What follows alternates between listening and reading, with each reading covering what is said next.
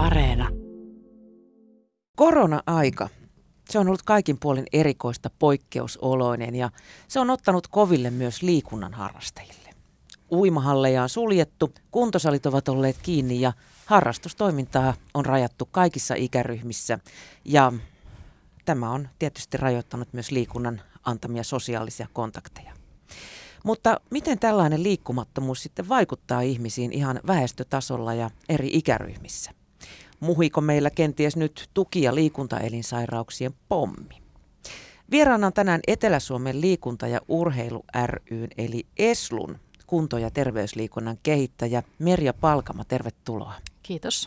Ja soitetaan myös liikunnanohjaaja personal trainerille ja kysytään, miten oikein jatkaa harjoittelua tauon jälkeen. Minä olen Miia Krause.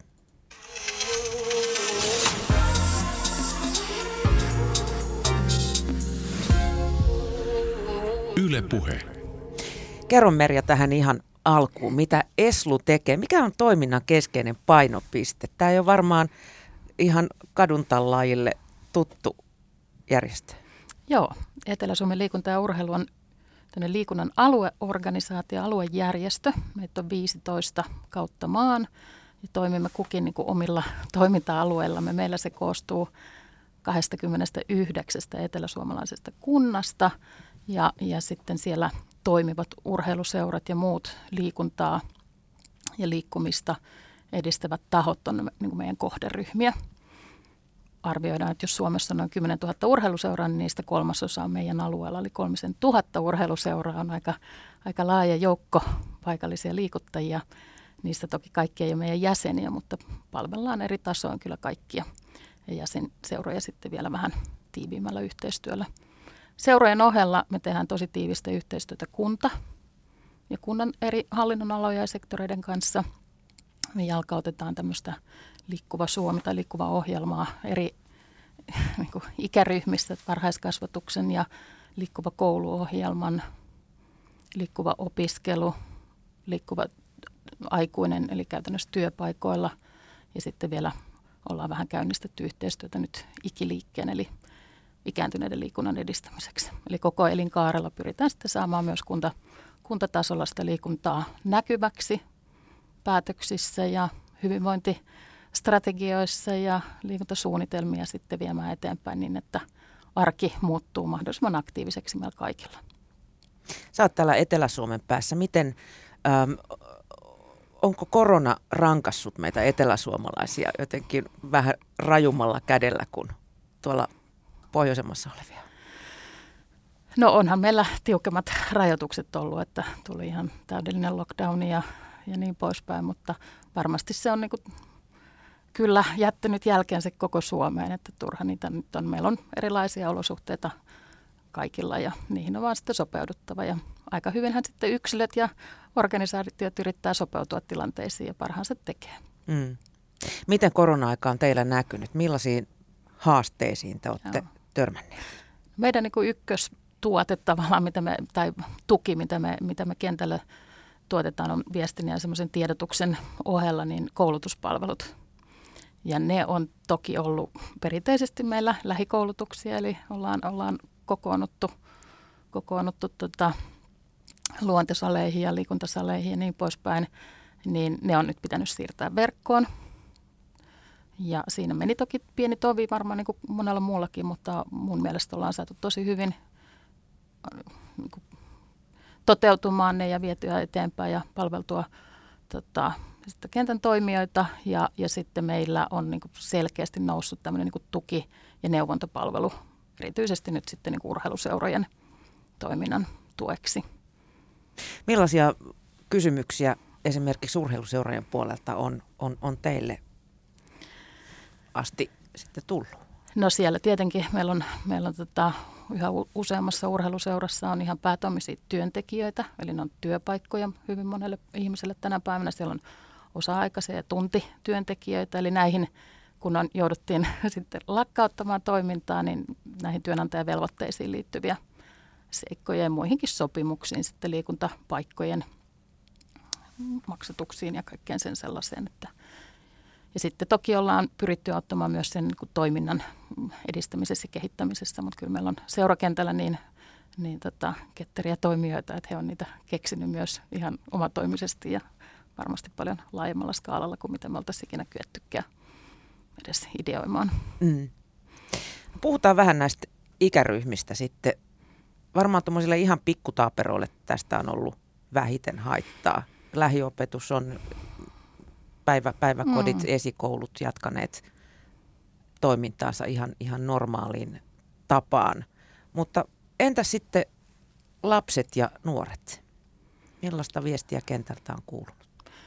No onhan se niin nuorten, mm, nuorten osuus tietenkin siinä mielessä, niin kuin sanoit, että koulu, kouluja on tätä pantu etäkouluun ja kaikki ne kohtaamiset niin siellä koulumaailmassa kuin nyt sitten harrastuspuolella on, on se liikuntaa tai jotain muuta toimintaa, niin on, onhan se aika rajua.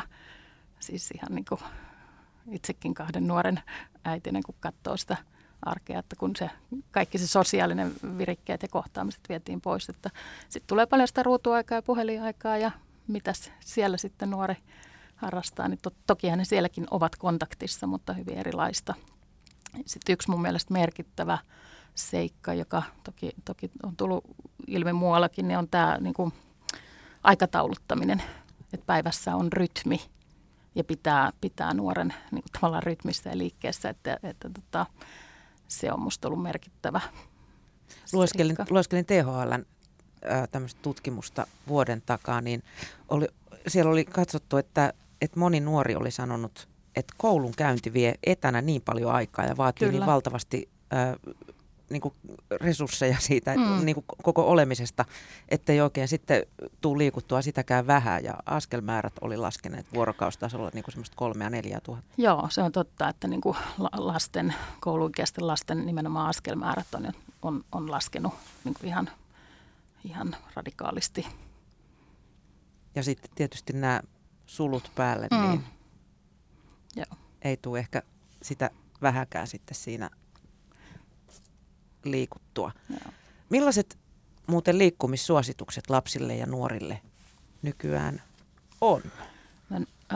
Kouluikäisten liikuntasuositukset juuri julkaistiin. UKK-instituutti julkaisi. Tota, ja käytännössä se on, niin kuin, nämä, nämä lasten ja nuorten liikuntasuosituksissa niin kuin oleellista se, että, että liikutaan päivittäin, mm. mielellään tunti kaksi päivässä ja ehkä niin kuin huomio siinä, että nämä suositukset on minimejä. Että se, että sanotaan, että tuntipäivässä, niin se ei haittaa, vaikka se liikkuu sitten kolme tuntia päivässä. Ja tota, sitten se niin monipuolinen liikkuminen, että siellä olisi eri, erityyppistä liikuntaa mukana, on kestävyyskuntoa ihan, ja tämmöistä niin lihaskuntoa ja koordinaatiota – kehittävää liikuntaa. Ja sitten se, mikä on niin kuin ehkä painotuksena nyt, se, että, että tulee myös semmoista liikuskelua pitkin päivää. Et istumista tau, pitää tauottaa niin koulupäivän aikana, niiden etä, etätyötuntien aikana tai etäkoulupäivien aikana. Että mielellään ei niin kuin yli tuntia pidempiä istumisen jaksoja kenellekään meistä. Ja tämä on varmasti nyt pikkusen retuperällä. Kyllä, näin veikkaan. tulee, tulee varmaan monella koululaisella seurattua niitä tunteja vielä sieltä peiton alta löhöillen. Mm. Jos ajatellaan, että niin kuin koulumatkoineen kaikki ne sinä liikkumisinen, niin varmasti tulee helposti mm. se 10 000 askelta tuollaisella. Niin, välituntiliikunnan mm. myötä toivottavasti. Sehän se suositus olisi suurin piirtein. Että... Niin kaikki se on sitten jäänyt, mm. jäänyt pois. Kyllä. Toki sitä meillä noin kolmasosa lapsista ja nuorista liikkuu täyttää nämä suositukset jo ennen koko tätä pandemiaa. Että onhan meillä se liikkumattomuuden ongelma ollut jo ennen koko koronaa, mutta tota, nyt se varmasti sitten vielä on kärjistynyt ja ehkä niin kuin polarisoitunut. Että meillä on ne, jotka liikkuu vaikka kiellettäisiin ja meillä on ne, jotka sitten niin kuin jää vielä sen, kun jää ne harrastukset ja kaverit ja koulun pakottamana se ylösnousu ja, ja liikkeelle lähtö, niin – se on huolestuttavaa. Niin sitäkään vähän ei sitten Kyllä, tule, että joo. se on lähinnä keittiövessä sohva-akseli. Ja, ja siinä on tietenkin paitsi ne fyysiset, niin myös sitten nämä mainitsemasi sosiaaliset, psykologiset tai psyykkiset ongelmat, jotka tulee sitten mukana. sen verran nostan vielä siitä suosituksesta, että nämä, tämä niin kuin nyt huomioidaan myös palautuminen, mikä on tosi tärkeää, että tulee riittävästi unta. Niin se, se on hienoa, että ne on nyt nostettu mukaan tähän kokonaishyvinvoinnin yhdeksi osaseksi, tietenkin sen hyvän ja ravinnon ohella. Mm. No Tuossa kävi jo ilmi, että niin kuin ryhmäliikuntaa on lopetettu, urheiluseuroissa on ollut taukoa JNE. Miten, miten äh, Saanko mä vielä, saat. kyllähän meidän seurat on sitten järjestänyt toimintaa. Et kyllähän siellä on sitten paljon siirretty verkkovälitteisiin tunteihin ja, ja tota, niin poispäin, että tota, ei, ei kaikki ei ole niin kuin mennyt seis, mutta kyllähän se on muuttanut muotoa hirveän paljon. Miten, miten korona on vaikuttanut lasten ja nuorten ryhmäliikuntaan ja, ja, ja harrastusten ollessa tauolla niin kuin tällaisen siis tavoitteelliseen kilpaurheiluun? Tota, no meillähän on tietty joukko, joka on saanut niin kuin luvan harjoitella ihan aktiivisesti ja ohjatusti ja valmennettu tuolla niin liikuntapaikoilla, mutta se on aika lailla se kärkikaarti. Et sitten tavallaan se niin huipulle tähtäävää kilpaurheilua tavoitteellisesti harjoittelevat nuoret, niin he, he on kyllä jäänyt, jäänyt tota, vähän, vähän tyhjän päälle siinä mielessä, että, että tota, miten harjoitella uinnin tekniikkaa, jos et pääse uimahalliin.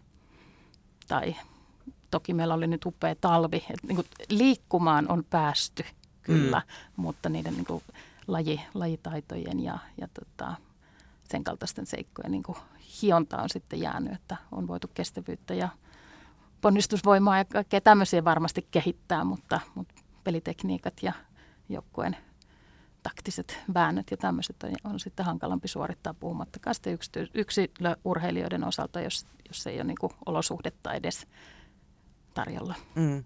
Mitä se tarkoittaa sitten käytännössä? Tarkoittaako se, nythän on koko maailmassa onneksi, niin kuin sama, onneksi mm. sama tilanne, että No mä, mä en lähde nyt ennustamaan. Mä, mä oon keskittynyt tähän arjen aktivointiin ja, ja terveysliikunnan edistämiseen ja toivon toki, että, että kukaan ei nyt ainakaan ole joutunut tai päättynyt sitten lopettamaan. Ja sehän on meillä tietenkin yksi, yksi huolen aihe, että meillä on sitten seurojen hyvistä yrityksistä huolimatta niin myös aika paljon jäänyt sitten lapsia pois siitä toiminnasta. Niin, millaisista luvuista me puhutaan silloin? No, puhutaan ehkä 10-20 prosentin luokkaa tällä hetkellä, jos muistan oikein olympiakomitean tekemiä selvityksiä. Lukumäärällisesti muistaakseni lisenssiurheilijoiden tippuminen niin kuin verrattuna edellisen vuoden samaan ajankohtaan puhuttiin 50 000 hengen niin kuin minimissään. Et ne on kyllä isoja, isoja lukuja, mutta tota, tietenkin sitä toivoo ja haluaa ajatella, että he löytävät sitten tiensä takaisin, kun tästä pääsee toiminta käynnistymään. Mm. Millaisia ne syyt sitten on lopettaa? Onko se nimenomaan se, että seuralla ei ole sitten niin kuin rahkeita tarjota sitä vai, vai oma ryytyminen vai hmm. motivaation puute sitten tässä tilanteessa? No, nyt mennään ihan niin kuin musta tuntuu mennään ajatuksi. Joo, koska en, en ole törmännyt sellaisiin mm. niin kuin, tavallaan ur- harrastajakyselyihin vielä että, että mitä siellä on taustalla. Mä voisin niin kuin itse kuvitella, että lähtien ihan siitä, että et, et kun se niin kuin irtaa, että ensinnäkin jos se ei ole toiminta, että jos seura ei sitten tarjoa sitä verkko tuntia tai ohjausta tai edes, edes niin kuin lähetä, lähetä semmoista vaikka treeniohjelmaa oman toimiseen harjoitteluun, niin se on tietenkin yksi syy mm. jä, jättäytyä siitä sitten pois. Toinen on se, että se, se muoto ja malli ei niin innosta – että jos sulle on ollut se motivaattoritekijä, ne muut kaverit, eikä ehkä niinkään sitten se oma huipulle tähtävä. Toi on aika iso määrä, mistä me puhutaan kuitenkin. Joo, on se, on se iso määrä. On samaa mieltä. Mitä sitten nuorten tällaista putoamista seura- ja harrastustoiminnasta voitaisiin vähentää? Millaisia mahdollisuuksia sä näet? ettei niitä dropoutteja tulisi? No siis kaikkihan lähtee siitä, että toiminta on vetovoimasta ja kivaa. Ja se siitä tiedetään. Eli kyllähän seuraajien täytyy totta kai pitää yhteyttä vanhoihin jäseniin se sitten mahdollisimman tehokkaalla tavalla löytää ja keinoja innostaa ja kertoa siitä hyvästä toiminnasta uusille tulokkaille. Et se, ja sitten tietenkin lunastaa, lunastaa lupauksensa ja järjestää miele, mielekästä ja hyvää toimintaa. Et tästähän se kaikki lähtee. Mm. Milla, ja niitä uusia toimintamalleja senkin nyt po- näin mm. niin kuin poikkeusaikana? Joo. No mä, mä uskon, että tota, varmaan niin kun tästä pikkuhiljaa toivottavasti päästään niin uuteen, uuteen normaaliin, niin tästä niin näitä hyviäkin malleja jää varmasti elämään. Eli, eli varmasti niin tätä etäohjausta ja etäkontaktointia voidaan yhdistää sitten myös niihin lähitapaamisiin, joka voikin sitten tuoda meille ihan niin vielä innostavampaa ja vetovoimaisempaa toimintaa kuin ehkä semmoiset niin vähän jossakin tilanteessa turhat kuljetukset ja siirtyvät jää pois ja tiettyjä asioita voi tehdä ilman sitä valvovaa silmää siinä niin kuin metrin päässä vaan kameran välityksellä ja että varmasti, mä en muista sun kysymystä, mutta, niin, että, että näitä, saataisiin niin näitä dropoutteja vähennettyä sieltä. Mm. Ja sittenhän meillä on tämmöinen niin harrastamisen malli, Suomeen ja jalkautumassa, jossa sitten niin kuin tiiviissä kouluyhteistyössä ja seuratoiminnassa tota, tehdään niin kuin helpoksi ja mat- madalletaan kynnystä tulla mukaan toimintaan. Mm. Tämä malli on muuten hirveän, hirveän tota niin, vähän Suomessa käytetty, että esimerkiksi harrastuksia olisi koulupäivän jälkeen no. järjestetty siellä, ettei tarvitse niin mennä kotiin ja sitten syödä ja sitten odottaa iltaa, että joku kuskaa sitten mm. sinne harrastukseen. Onko tämmöistä? On tätä paljon puhuttu ja, ja paljon niin tehdäänkin ja vähän eri, eri formaateilla. Siinä tulee tietenkin olosuhdeasiat ja se, että onko meidän ohja- ma, niin seuraohjaajat sitten paikalla siinä juuri siinä koulussa siihen aikaan ja sitten haluaako juuri ne sen koulun kaikki sen ikäiset oppilaat sitä samaa lajia harrastaa. Mutta to, tämmöisiä moni, monilajikerhoja on kyllä ymmärtääkseni paljon, mutta palaan siihen, että olen enemmän tähän työikäisten liikuntaan perehtynyt.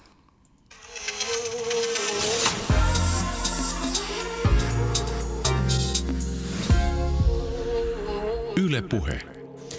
Tänään puhutaan siis korona-ajasta ja sen haasteista, mitä se on liikuntaan tuonut. Meillä on vieraana Etelä-Suomen liikunta- ja urheilu ry, eli Eslun kunto- ja terveysliikunnan kehittäjä Merja Palkama. Millaisista harrastajamääristä me, kun me puhutaan aikuisväestöstä, niin, niin puhutaan ää, seuratoiminnassa Etelä-Suomen alueella? Kuinka paljon siellä on?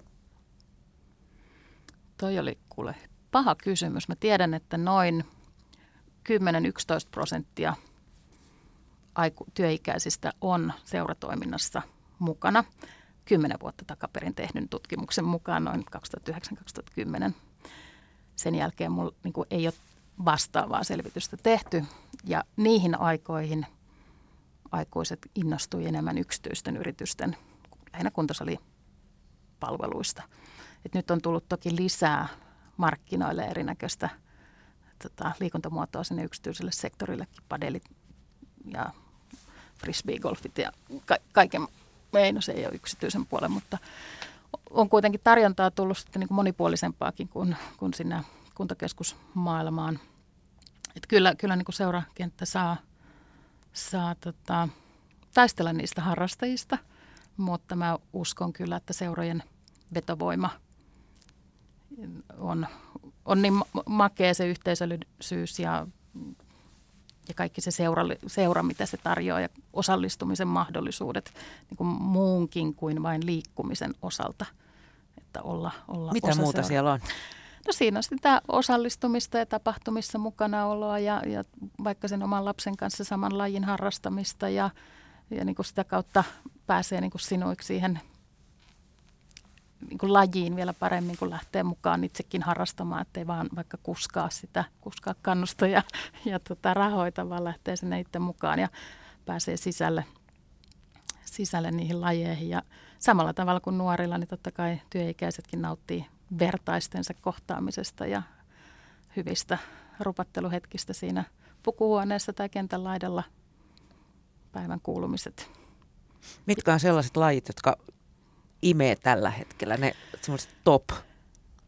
No kyllä palloilulajit vetää aika paljon. Jal- jossain vaiheessa, mä, ehkä kymmenisen vuotta sitten mun mielestä tuli tämmöiset taitolajit vahvasti, baletit ja, ja voimistelut ja muodostelmaluistelut ja zumbat oli, oli, oli in ja varmasti tänäkin päivänä, mutta nyt on tullut sitten tämmöiset jalkapalloryhmät ja koripalloryhmät ja palloiluryhmät. Salibändi on varmasti yksi vetovoimainen myös.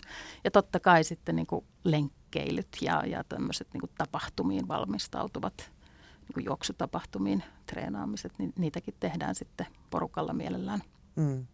Eli se niin kuin yhdessä oleminen, se on vähintään yhtä tärkeää sitten. On, joo, kyllä mä sanoisin. Ja totta kai se riippuu sitten, niin kuin kokonaisuus ratkaisee, että jos sä teet kauhean sosiaalista työtä, niin totta kai sä nautit sit siitä omasta rauhasta ja vaikka metsässä kävelystä, että jos koronaan palataan, niin luontoliikuntahan on nostanut ihan hurjasti suosiota tämän. Niin, kansallispuistot on ollut aivan turvoksissa kyllä, viime kesänä. Kyllä, ja se on jännä nähdä, että pysyykö se buumi yllä.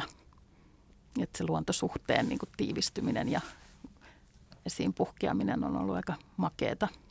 Toki sielläkin on sitten lieveilmiöitä, tullut vähän nuotiopaikka-etiketeistä ja parkkiinfra ei ole välttämättä ollut ihan vastannut tarpeita, että parkkipaikat on jäänyt pieniksi ja niin poispäin, mutta nehän on ratkottavia ongelmia. Mm. Tiedätkö, miten nämä luontoalojen niin toimijat on olleet tai reagoineet? Onko siellä ollut niin nopeita reagointia? Tota, itse asiassa... kohtaa porukkaa enemmän kuin metsään Joo. mahtuu. Öö, mä, toi oli hyvä kysymys, en tiedä. Tämmöinen villi arvaus on, että nyt kun on näitä kohtaamis- ja kokoontumisrajoituksia ollut, niin kyllä se on ollut varmaan pääsääntöisesti oma toimiretkeilijä. Mutta nythän on tavallaan niin kuin kysyntä kasvanut ja varmasti niin kuin kiinnostusta sellaisille. Ja Lapin matkailustahan me ollaan varmaan kaikki luettu, että kun siellä nämä safarit ja muut on, niitä ei ole voitu, voitu järjestää, niin Ehkä niin, ja, ja ulkomaisia mm. turisteja ei ole myöskään niin, päässyt niin, sinne. Niin, että, mutta ei myöskään mm. sitten kotimaisillekaan. Mutta uusi, uusia toimintatapoja sinnekin Joo. keksitty sitten kova vauhtia. Ja siis onhan meillä niin kuin, luontoliikuntaan liittyen, niin tiedän, että melonta on aina ollut hyvin suosittua, mutta että se, että onko, tiedän, että nyt on tehty töitä, että on saatu sitten niin kuin paikallistoimijat niin kuin lyömään hynttyitä yhtyä, että he varmasti pystyvät vastaamaan myös siihen kysyntään ja haasteeseen. Mm. Tuossa puhuttiin jo, että, että kun oltiin lapsissa ja nuorissa, että, että helposti tapahtuu semmoinen polarisaatio, että ne, jotka Joo. liikkuu muuten, niin niitä ei yksi korona hätkäytä sitten, liikutaan silloinkin, ja sitten taas ne ehkä vähemmän aktiiviset jää sitten vieläkin huonompaa asemaa siinä. Mites aikuisten kohdalla, hmm. päteekö tämä sama? Moni ainakin sanoo, että etätyöt on jämäyttäneet sohvalle, kun ei, ei edes sitä työmatkaliikuntaa mm. ole ollut. Joo, kyllä, kyllä se pätee sama, sama siinä, että, että tota, työmatkaliikuntaa on jäänyt ja, ja sitten toki näitä harrastuksia, mutta sitten on tullut kyllä niin kuin vastineeksi sitten se, että ne, jotka niin kuin liikkuu, niin ne on sitten täyttänyt nimenomaan sillä kävelyllä ja ulkoilulla ja lenkkeilyllä sen toiminnan – mutta tota, sitten on taas se ääripää, jolla, jolla jää sitten vähäkin liike kokonaan pois. Sitten toinen on, niin kuin alussa oli puhetta näistä niin kuin tauottamisista, mm. pitkän istumisen ja paikallaan tauottamisista, niin sitten on tietenkin erinäköisiä etäsovelluksia tai tämmöisiä niin so- applikaatioita. Mulla tämä just mäkätti tässä ranteessa, Joo, mä, itse asiassa vähän sama juttu. se on vaan siitä tyhmä, että, että tota, vaikka olisi ollut salilla ja sielläkin fillarilla ja sitten kun olet istunut hetken aikaa, niin se käskee liikkumaan, niin tekee mieli sanoa, että liiku itse. Mm. Joo, mutta siellä työpaikalla, kun sit saattaa olla se työkaveri, joka innostaa, että nyt vähän pyöritellään ja niin lähtee helpommin mukaan sitten siihen. Ja totta kai ne ruokailussa tai tulostimella käynnit tai muut että tämmöiseltä toimistotyöntekijältä jää sitten vähemmälle. Mm. Tulee yllättävän paljon askelia, kun täälläkin pyörii nauhoitus tekemästä, niin mä saan tästä semmoisen hienon mm. pokaalin.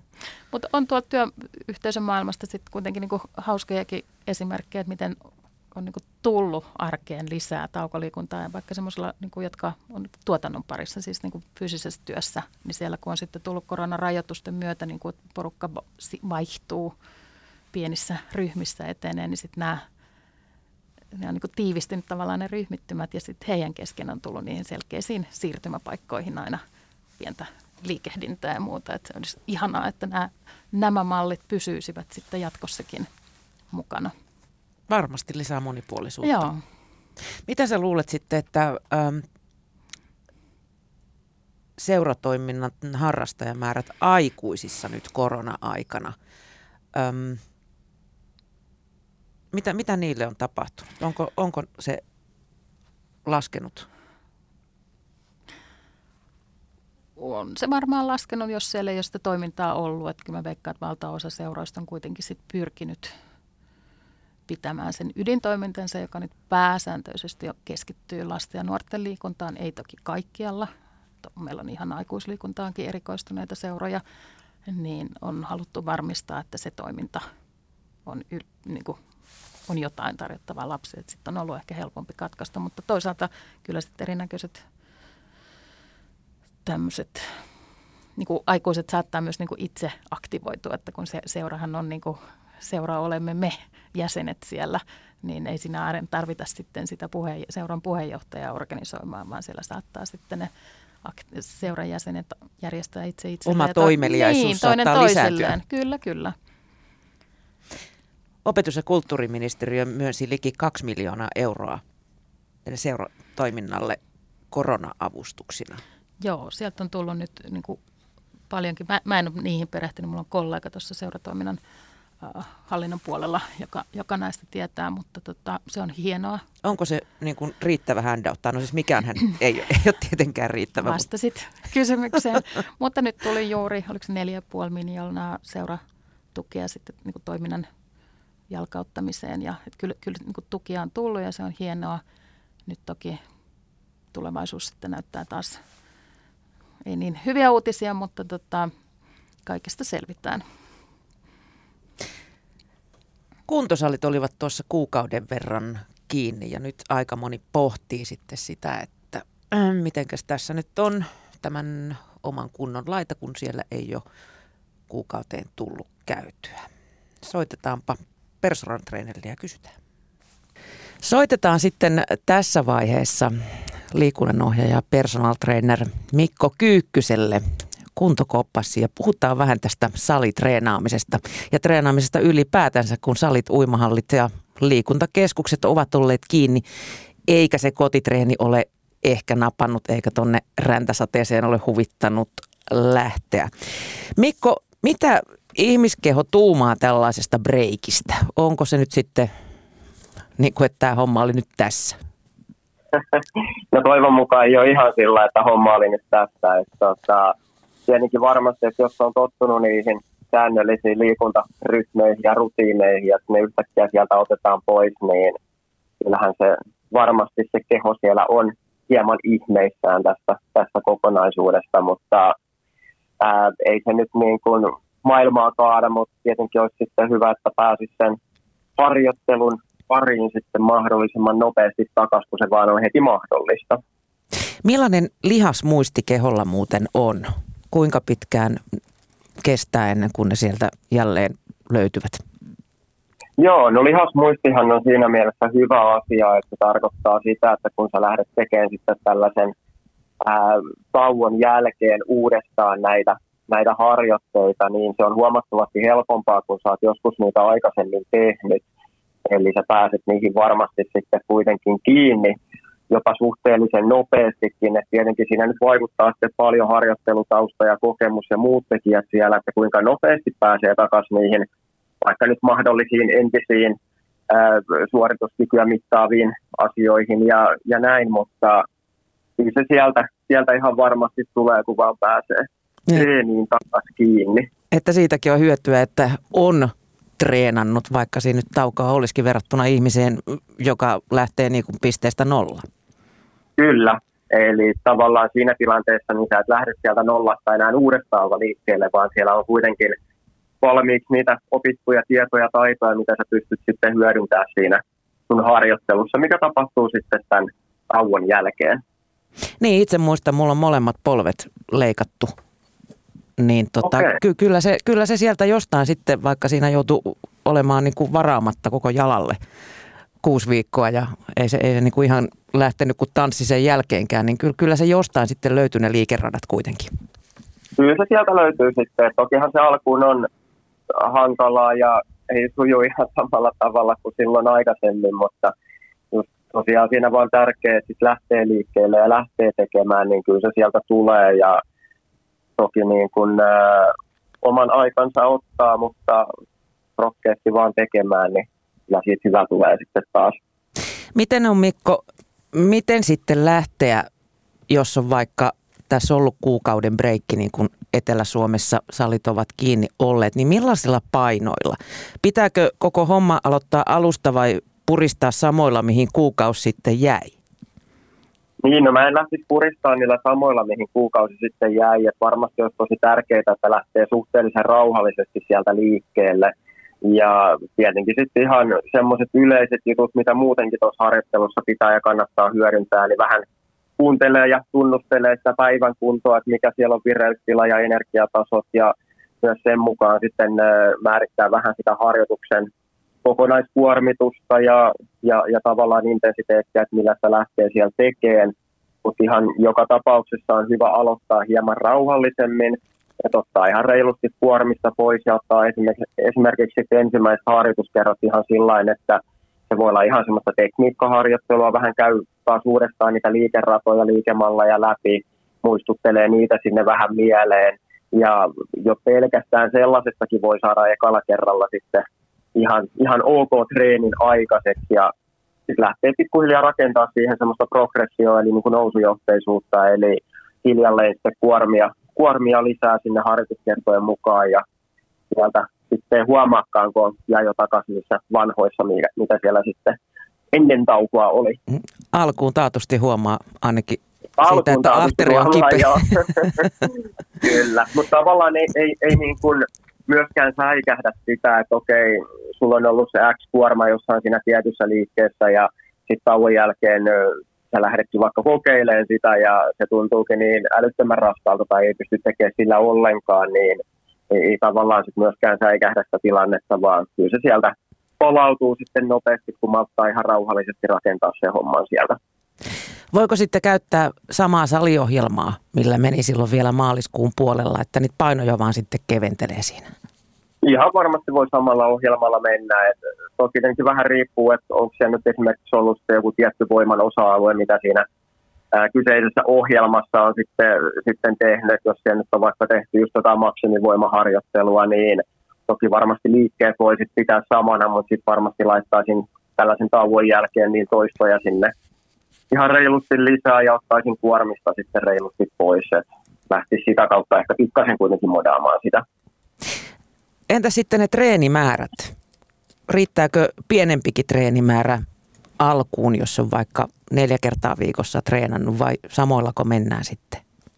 Mä lähtisin, lähtisin alkuvaiheessa vähän pienemmällä määrällä myöskin, eli äh, ihan samalla tavalla kuin äh, niihin harjoituspainoihin voi lähteä sit rakentaa sitä progressiota, eli, eli just sitä nousujohteisuutta, eli lisäilee sinne hiljalleen niitä, niin samoin myös treenimäärissä – että äh, lähtisin ihan tekemään sillä että sen ensimmäisen harjoituskerran jälkeen, varsinkin nyt jos puhutaan ihan tällaisesta voimaharjoittelusta, niin siinä voisi olla äh, ainakin kaksi välipäivää sen jälkeen, kun lähtee uudestaan tekemään, tekemään sinne voimaharjoitusta. Ja toki sinne niin kuin välipäivälle on varmasti hyvä ottaa ihan jotain kevyttä kardioharjoittelua tai jotain muuta vastaavaa hyötyliikuntaa, arkiliikuntaa, mutta se, että lähtisi suhteellisen ää, kevyesti ja vähän ehkä harvemmalla frekvenssillä liikkeelle siitä myöskin, niin ei tule liikaa kuormitusta heti sitten sen, sen tauon jälkeen. Kokemuksen mukaan se on vähän pakko pitääkin, kun pitkästä niin, aikaa aloittelee. Kyllä, ja vaikka sen tekit sen ensimmäisen harjoituksen pienilläkin kuormilla, niin yleensä kyllä varmasti siellä silti seuraavina päivinä tuntuu, että, että siinäkin ehkä hyvä nyt tällaisen tauon jälkeen, niin odottaisi vaikka, että vähän se lihasarkuus sieltä menee ohi ennen kuin tekee sitten sen uuden, uuden harjoituksen sinne. Kuinka nopeasti sitä kuormaa sitten voi lähteä nostamaan? Onko se niin kuin ihan omien tuntemusten mukaan vai kunhan katsoo, että se on jollain tavalla nousujohteista? Niin, omat tuntemukset tietenkin tosi tärkeässä osassa siinä ja vähän mitä tuossa jo vähän aikaisemmin puhuttiin, niin tietenkin se päivän kunto myös tietenkin ratkaisee siellä. Mutta tota, sitä nyt voisi ajatella sillä, että lähtee, lähtee vaikka niin kuin heti seuraavalle viikolle tekemään siihen pientä, pientä nostoa kuormiin siitä, siitä, mikä se ensimmäinen harjoituskerta siellä on ollut ja millä siellä on tehty. Et sitten lähtee siitä hiljalleen, hiljalleen rakentaa sitä taas ylöspäin. Entä sitten Mikko se treenien pituus? Ainakin pääkaupunkiseudulla useampi sali on ilmoittanut, että suotava treenausaika olisi puoli tuntia. Riittääkö se? Siinäkin saa ihan hyvän tehokkaan harjoituksen tehtyä, että tekee isoja kokonaisvaltaisia liikkeitä varsinkin siellä alkuvaiheessa. Sitten jos mahdollisesti pystyy tekemään niin, että on tehnyt valmiiksi jo alkulämmittelyt ennen tämän puolituntisen alkamista ja sitten tavallaan tämän puolituntisen jälkeen, niin pystyy vaikka sitten jossain muualla tekemään kevyet loppuverryttelyt siihen päälle, niin jos nyt ajatellaan, että se on se puoli tuntia se ihan itse lihaskuntoharjoituksen aika, niin kyllähän siinä ehtii jo komeasti tehdä. Mennään sitten siihen tärkeimpään kysymykseen tähän lopuksi. Jos motivaatio on tämän kuukauden jälkeen nolla ja sohva kiehtoo enemmän, ei vaan saa itseään revittyä salille, eli tämä mentaalipuoli, millä psyykata itsensä sinne taas? Niin, no sitten on varmasti niin kuin erilaiset asiat, erilaiset motivaattorit toimii erilaisilla henkilöillä, mutta tietenkin voi ajatella ihan ne terveydelliset aspektit siellä, eli ihan miettiä sitä, että se ei varmasti ole sille keholle ja mielelle kovin terveellistä ja hyväksi, jos se tauko siitä vielä venyy sitten pidemmäksi, vaan ihan, ihan niin kuin sitäkin myötä olisi tärkeää päästä tekemään. Sitten toki, jos niin kuin muuten tuntuu vain, että on niin kuin tosi tosi hankalaa se aloittaminen, niin pyrkisi ehkä aloittaa sitten vain niin kuin mahdollisimman pienestä ja helpolla ja ää, semmoista niin kuin, ää, mahdollisimman matalan kynnyksen tekemistä itselle, eli jotain tosi mielekästä lajia tai jotain sellaista, mistä saisi sitten sitä hyvää fiilistä ja kokemusta, niin varmasti niin kuin helpompi lähteä, lähteä sellaisella liikkeelle. Ja miksei sitten vaikka niin kuin ensimmäinen harjoituskerta voisi olla ihan sitten, että jos ei ole yhtään mitään tehnyt, niin sehän voisi olla vaikka ihan vartin reipas kävelylenkki, minkä sinne sitten ottaisi ja siitä lähtee kasvattelemaan sitä aikaa sitten ensi kerralla 20 minuuttia ja JNE. Ja sitten on tietenkin vaihtoehtona ihan näitä, mitä, mitä mekin tehdään, eli ottaa yhteyttä ihan liikunta-alan ammattilaiseen ja hakee sieltä kautta sitten vähän apua ja motivaatiota siihen omaan harjoitteluun ja tekemiseen. Niin ja eihän toi kuukausi ole kovin pitkä aikaa, että se muuttuu vaan hankalammaksi, mitä pidemmälle sitä venyttää. Se on just näin, että kuukausi on kuitenkin loppupelissä suhteellisen lyhyt aika, että muuta kuin rohkeasti vaan liikkeelle ja sit muistaa vain aloittaa sillä järkevästi ja ö, sopivalla teholla ja tasolla, niin huomaa taas, että kuinka mukavaa se onkaan ja siitä pääsee sitten taas hyvin, hyvin viemään hommaa eteenpäin siitä se ajatus sitten lähtee. Kiitos personal trainer Mikko Kyyhkynen ja oikein hyvää kevättä. Hei, kiitos samoin.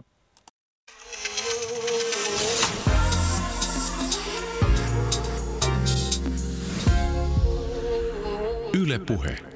Tänään vieraana on siis Etelä-Suomen liikunta- ja urheilu ryn Elsun kunto- ja terveysliikunnan kehittäjä Merja Palkama. Miltäs Mikon tsemppivinkit kuulostivat? Ihan, ihan asiallisilta.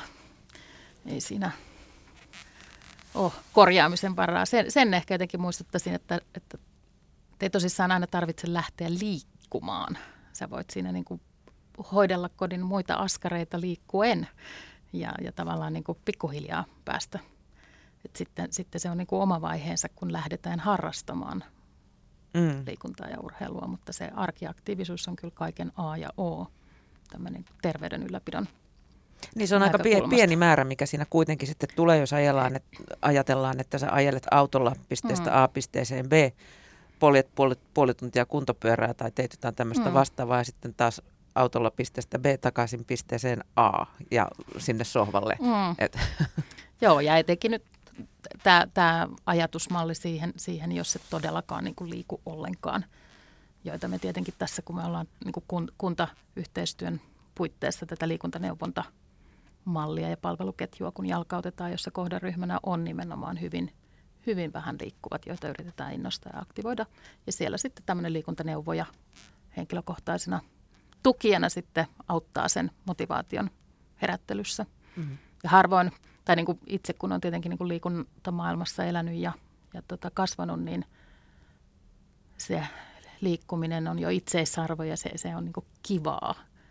Mutta sitten moni hakee sille ehkä semmoista välinearvoa, että liikunnan kautta saa nimenomaan terveyttä tai mahdollisuuden nähdä lasten lapsin kasvamista ja, ja niin kuin jaksaa työpäivän jälkeenkin vielä elää, ettei vaan niin kuin päivät mene siihen, että selviytyy työpäivästä. Se on aika jännä. Mä jostain luin, että, että, että ihminen, joka, joka pitää itseään niin kuin aktiiviliikkujana, mm. ö, saattaa liikkua, jos hän käy vaan niin kuin treenaamassa vaikka kolme neljä kertaa viikossa ja muuten se arki on hyvin Joo. passiivista. Liikkuu itse asiassa huomattavasti vähemmän kuin ihminen, joka ei miellä itseään aktiiviliikkuesta, mutta joka mm, niin kuin arkisin sitten menee kuin pieni orava näissä kyllä, arkiaskareissa. Kyllä. Joo, ja kyllä niin kuin taas jos hypätään tähän terveyde, terveysnäkökulmaan, niin, niin se on kyllä terveellisempää jakaa sitä liikkumista pitkin päivää. En, en sitä mekanismia nyt tässä lähde lunttaamaan lapuistani. Mutta mm, niin Mut neljä kertaa 15 minuuttia on tunti. Kyllä, joo. Ja mikään hän ei estä sitten lisäämään niitä vartteja tai vaikka ihan vain kaksi minuuttisia. Siitä tulla, saattaa mm. tulla jo mm. ihan komea saldo. Ö, vanhuksista on oltu huolissaan. Joo. Se liikuntahetki on heille usein hirveän paljon muuta kuin se liikunta. Se voi olla niitä harvoja sosiaalisia kontakteja. Öm, riskiryhmähän säikäytettiin pysymään tyystin kotona tuossa, kun vuosi sitten tämä lockdown tuli. Miten korona on vanhusten liikkumiseen vaikuttanut? No juuri niin kuin sanoit, niin, niin tota, se oli aika pysäyttävä se, se lockdown ja, ja täydellinen eristäytyminen ja sulku. Ja tota, varmasti vaikutti nimenomaan siinä, että kun ikääntyneet tavallaan liikkuvat juuri niin as, asioittensa yhteydessä ja tavallaan sen, mitä laajempi elinpiiri heillä on, niin sen aktiivisempia he ymmärtääkseni ovat. Mutta nyt kun se elinpiiri suljettiin sinne neljän seinän sisälle. Kauppaankaan ne sanoo mennä kuin aamu kuuden, niin. seitsemän välillä. Kyllä, mutta sen jälkeen nyt sitten on mun ymmärtääkseni niin kuin tavallaan tasaantunut ja itse asiassa siinä ei ole niin suurta tota, tiputusta sitten kuitenkaan. Että sitten he on liikuskelleet ulkona ja, ja tota, päässeet niitä askareita hoitamaan. Mutta toki tämmöiset niin päivätoimintakeskukset ja muut, jotka on ollut kiinni, että he ei ole päässyt kohtaamaan, niin on varmasti vähentänyt. Ja sitten ehkä semmoinen niin äh, vähän niin semmoinen tavoitteellisempi ha- harjoittelu, että jos he on käynyt vaikka jossain jumppahetkissä tai uima, uimahalleissa, niin sellaiset on nyt jäänyt pois. Mutta luojan kiitos, kunnathan on aktivoituneet todella tehokkaasti ja organisoiden nyt sitten erinäköistä parvekejumppaa ja, ja, tota, ja te- television välityksellä sitten näitä erinäköisiä koti-TV ja Yle mukana tässä tota Helsingin kaupungin kanssa jalkauttaa ymmärtääkseni koko maahan sitten näitä jumppatuokioita TV-välityksellä ja nehän on ihan loistava juttu. Ja nythän on käsittääkseni myös uimahallit täällä avattu erityisryhmille. Joo, niin taisi olla. Että pääsee vesijumppaan sitten. Entäs tämmöinen sitten liikkumattomuus vanhukselle? Onko se niin kuin haitallisempaa, jos tässä on nyt vuosi oltu, kun nuori, jos ajatellaan, että siellä on jotain perussairauksia tai, tai niin kuin mm. vähän jo ikä painaa, niin, niin semmoinen No varmasti se toimintakyky sitten laskee niin kuin nopeammin ja jyrkemmin, koska se lähtötaso on varmasti jo niin kuin heikompi kuin ehkä nuoremmalla. Että, mutta vastaavasti sen voi kääntää toisinpäin, että sitten jos ikääntynyt lähtee liikkeelle ja niin hänellä myös sitten se, tai kuka tahansa, joka on niin heikommassa kunnossa, niin se, se niin kuin kehittyminen on nopeampaa. Et sitten jos se on niin kuin hyvä asia muistaa ja jo ihan ensimmäinen liikuntakerta on jo niin kuin hyvä juttu. Hyvä alku. Hyvä alku. Meitä on peloteltu jo, että tässä kun kansa ei nyt ole sitten liikkunut tarpeeksi, niin meillä muhi tuki- ja liikuntaelinsairauksien pommi ja yhteiskuntaa odottaa hirvittävä lasku. Mm. Mitä mieltä sinä olet tästä? No mä olen sitä mieltä, että näin on, kyllä. Ja vielä kun huomioidaan, että meidän väestö ikääntyy, niin tämä on fakta. Mutta se korona on nyt ehkä tuonut tämän jo pitkään meillä liikunnan ammattilaisilla tiedossa olleen asian niin kuin näkyviin. Niin, että tämä ei ole yhtään uusittu. Ei, ei että tämähän oli niin kuin, liikkumattomuus oli, on meidän iso pandemia niin kuin jo ennen koronaa mm. käytännössä. Et, onko, se, onko se vain suomalainen ongelma? Ei, kyllähän se on länsimaiden ongelma kaikkinensa. Mitä tällä sitten seuratasolla voisi tehdä? No ne vetovoimaiset innostavat kivat toiminnot, jotka, jotka kannustaa meitä itse kutakin sinne mukaan ja, ja tota, aktiiviseen arkeen ja sitten niihin vähän tehokkaampiin ja intensiivisempiinkin treeneihin. Et toki meidän elimistö tykkää ja tarvitsee myös sit sellaista. Mutta tässä täytyy niinku muistaa, että, että me puhutaan niinku te- terminologiat vähän aina vaihtelee, että kun puhutaan semmoisesta arkiaktiivisuudesta niin siihen, ja terveyden edistämisestä, niin siinä on semmoinen liikuskelu ihan ok, mutta kyllähän, kyllähän liikkumissuositukset myös meille aikuisille ja työikäisille suosittelee sitten vahvasti myös ihan, ihan tota reipasta ja rasittavaakin liikuntaa. Minkäs verran se muuten meillä aikuisilla työikäisillä on se liikuntasuositus? No se, tämä reipas rasittava on semmoinen reilu tunti, tunti 15, ja jos se menee vähän, vähän pehmeämpään muotoon, niin kaksi ja puoli tuntia minimissään per viikko. Ja, niin, huh, viikko. ja sitten, ja sitten tota, siihen päälle ne lihas- ja kunto, niin kuin lihaskuntotreenit, liikehallinnat, koordinaatiot, mistä tämä PTkin kesk- tai antoi, antoi vinkkiä, niin pari kertaa viikossa olisi suositus sellaiselle. Ja sitten niin kuin mahdollisimman usein ja aina kun voi, niin kävelyä ja tätä arjen tauottamista. Mm.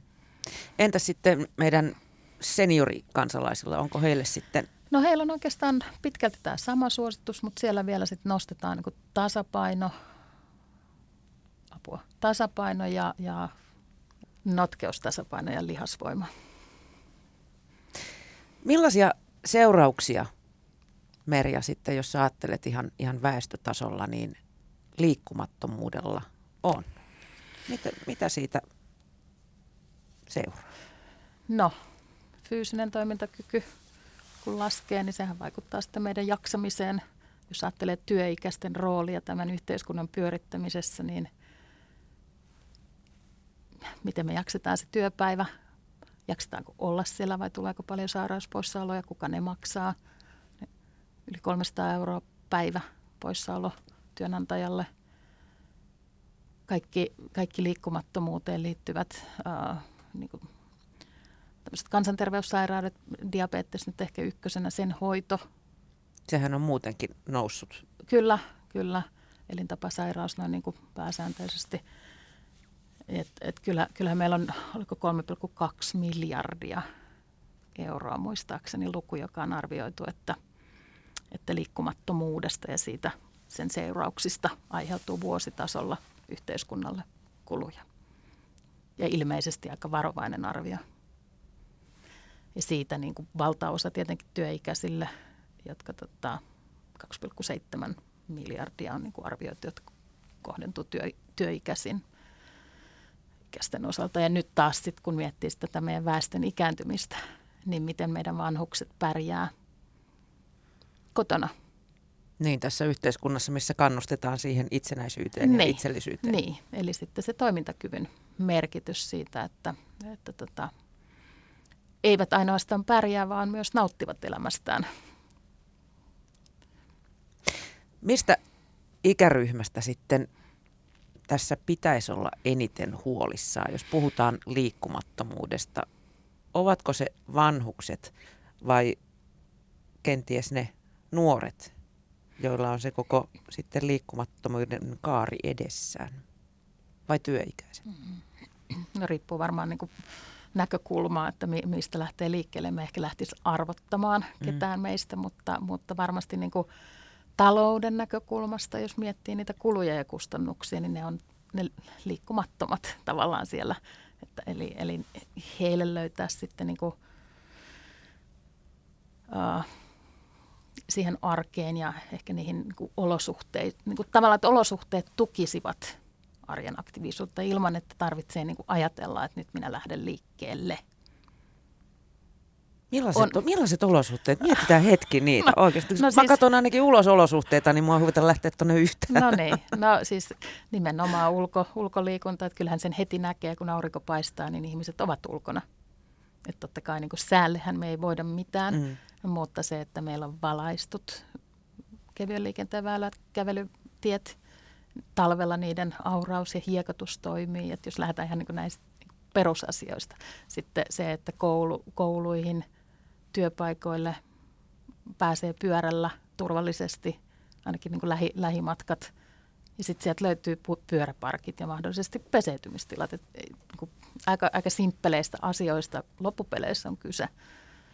Mutta, mutta oleellista on, että, että aina kun tehdään uusia asioita, niin siellä oltaisiin huomioitu myös tämä niin kuin arjen aktiivisuusnäkökulma.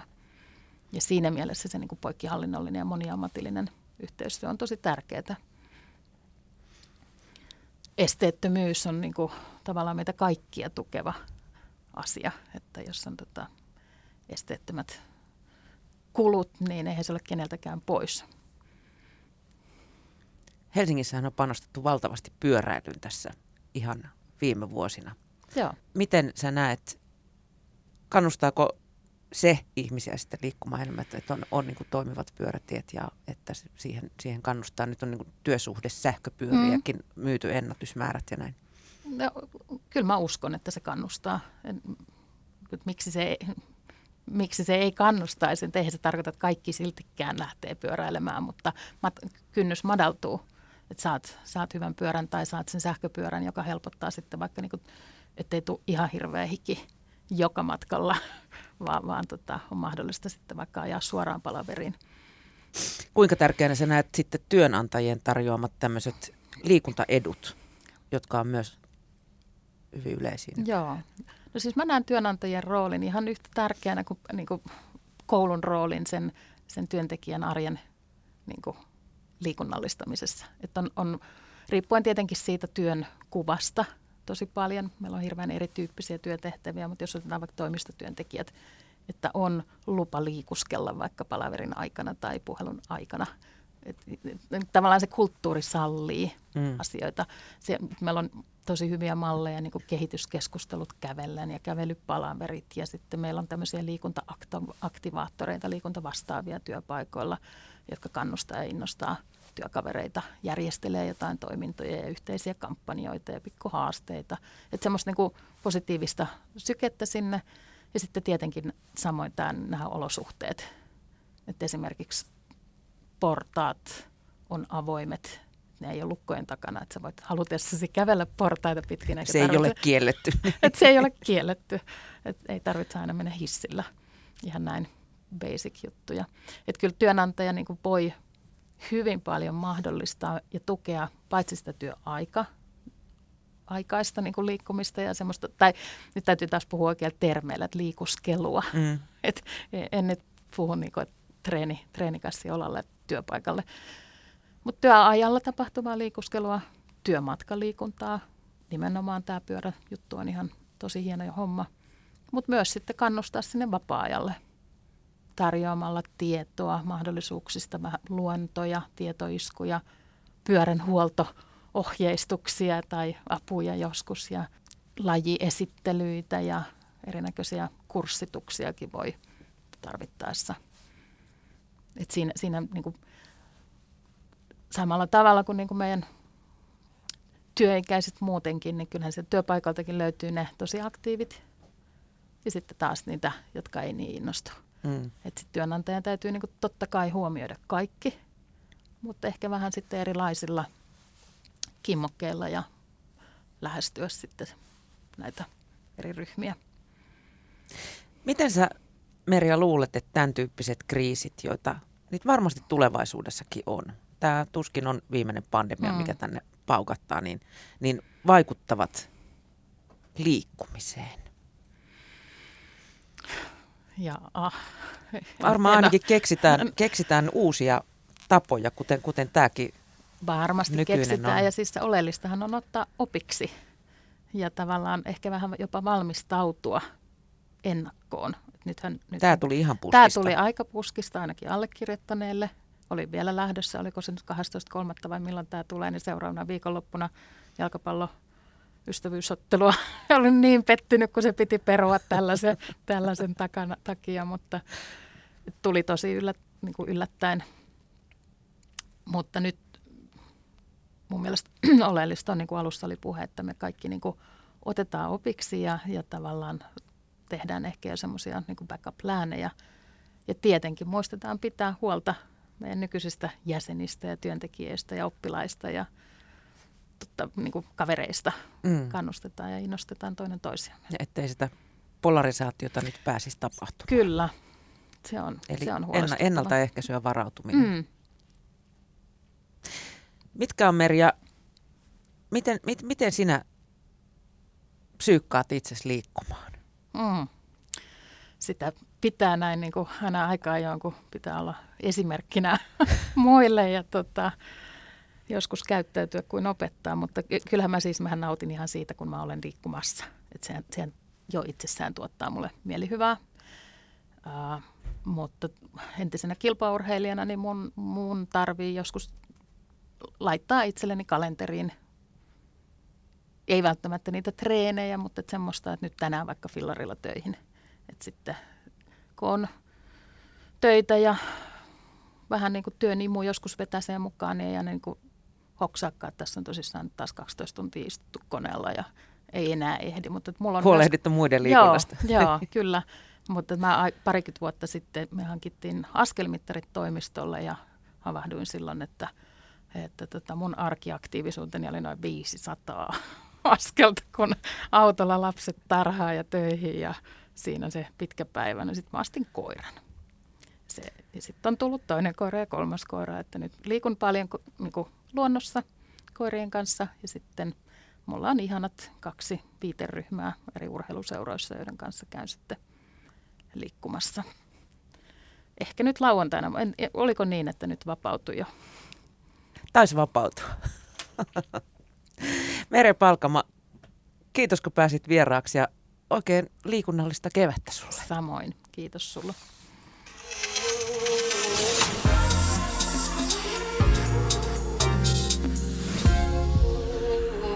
Yle Puhe.